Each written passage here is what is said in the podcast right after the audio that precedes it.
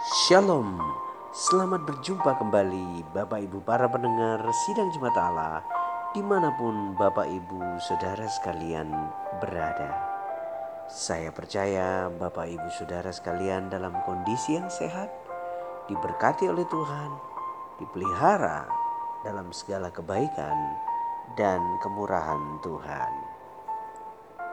Kita akan segera mendengarkan renungan firman Tuhan dengan judul sahabatku. Teks kita terambil dalam Yohanes pasal 15 ayat yang ke-13 dan 14. Di situ dikatakan, tidak ada kasih yang lebih besar daripada kasih seorang yang memberikan nyawanya untuk sahabat-sahabatnya. Kamu adalah sahabatku. Jikalau kamu berbuat apa yang kuperintahkan kepadamu. Bapak Ibu para pendengar yang dikasih oleh Tuhan Yesus Kristus, kita baru saja merenungkan atau mendengarkan apa yang diucapkan oleh Tuhan Yesus mengenai murid-muridnya. Ia berkata, "Kamu adalah sahabatku." Bapak Ibu para pendengar dikasih Tuhan, Tuhan Yesus juga memberikan gambaran tentang bagaimana sih seorang sahabat bertindak.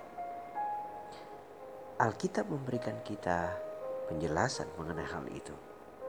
Dikatakan di sini, tidak ada kasih yang lebih besar daripada kasih seorang yang memberikan nyawanya untuk sahabat-sahabatnya. Nah, berarti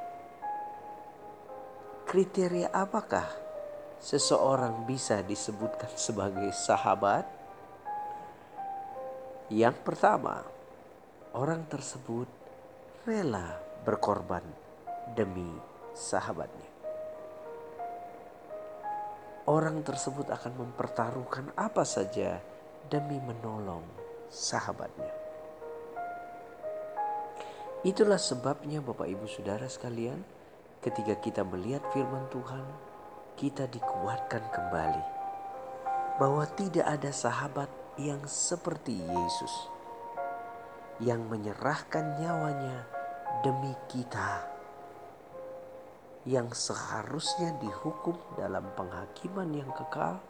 Namun hari ini kita dapat selamat hanya oleh karena sahabat kita yaitu Tuhan Yesus, telah menyerahkan nyawanya. Jadi, ciri sahabat yang pertama adalah dia rela berkorban.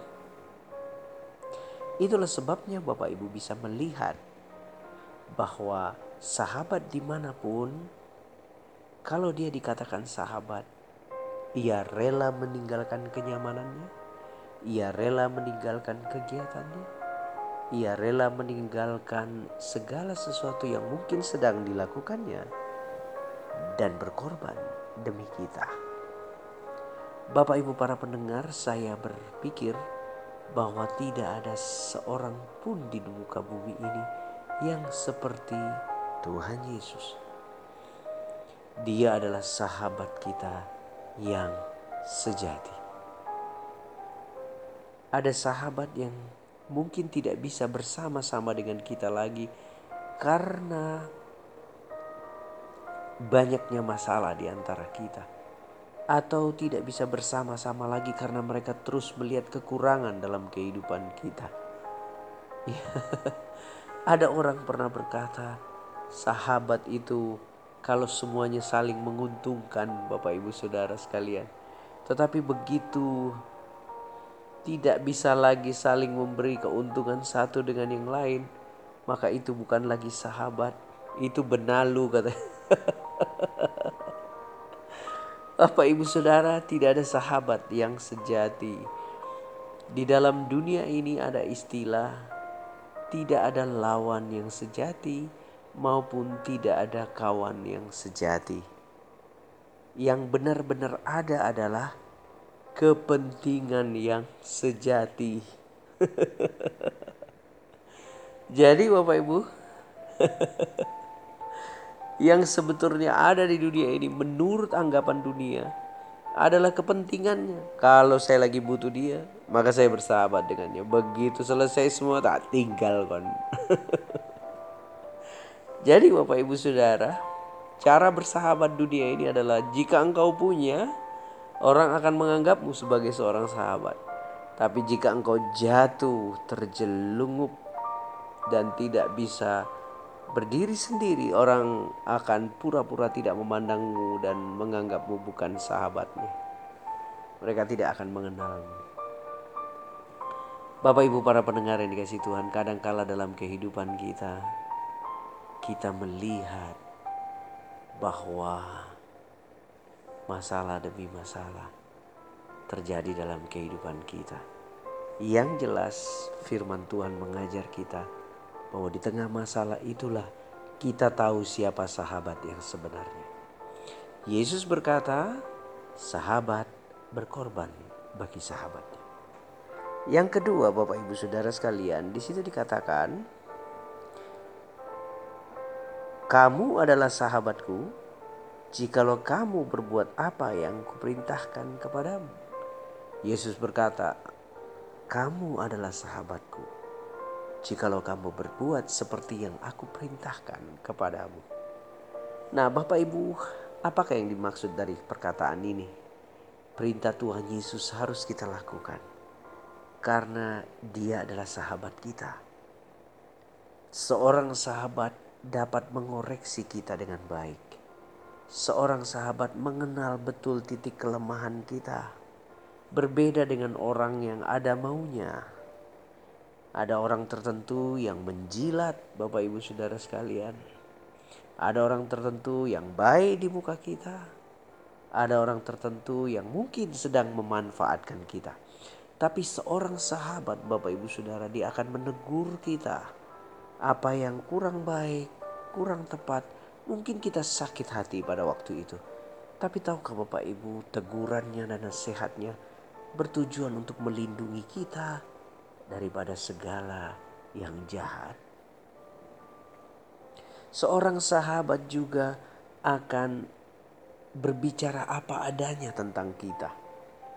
Dia tidak malu dan tidak ragu untuk menyampaikan apa pun yang diperlukan demi kemajuan kita. Itulah sahabat. Nah, Bapak Ibu Saudara dikasih Tuhan, Tuhan Yesus pun berbicara apa adanya tentang kita. Ia mau kita melakukan perintahnya dan kehendaknya. Nah dalam kehidupan sehari-hari tentunya Bapak Ibu membutuhkan sahabat yang berbicara apa adanya terhadap diri kita. Dia mampu mengoreksi, dia mampu membangun kita dan mengangkat kita kembali. Seorang sahabat begitu mengkritik tidak hanya sekedar mengkritik, dia juga memberikan solusi dalam kehidupan kita. Dia membantu kita mencarikan jalan keluar. Itulah sahabat yang baik. Kadangkala ada hubungan yang harus dimulai dengan nasihat, teguran Bapak Ibu Saudara. Meskipun itu kadangkala menyakitkan bagi kita, tapi apabila itu dilakukan oleh sahabat kita, kita tahu bahwa itu membangun kita. Nah, Bapak Ibu Saudara yang dikasih Tuhan, Tuhan Yesus juga memberikan gambaran bahwa aku mau kalian mengalami perubahan. Itu sebabnya lakukan apa yang kuperintahkan. Engkau adalah sahabatku. Nah Bapak Ibu Saudara yang dikasih Tuhan, kadangkala memang dalam kehidupan kita ketika seorang sahabat menegur kita, itu terasa tidak mengenakan. Itu terasa mungkin menyakitkan. Tetapi ia adalah seorang yang akan mendampingi kita dalam segala kesulitan dan tantangan. Ia tidak pernah mundur dan selalu ada bersama dengan kita. Begitu juga Tuhan Yesus Kristus. Tuhan Yesus berkata kepada kita, "Engkau sahabatku." Tuhan Yesus memberkati kita hari ini Bapak Ibu Saudara sekalian. Turunlah berkat sehat, kuat dan panjang umur Terimalah damai sejahtera, sukacita, ketenangan dan kegembiraan dalam kehidupan kita. Apa pun usaha dan pekerjaan kita, Tuhan Yesus membuatnya berhasil. turunlah damai sejahtera, sukacita atas kita sekalian. Shalom.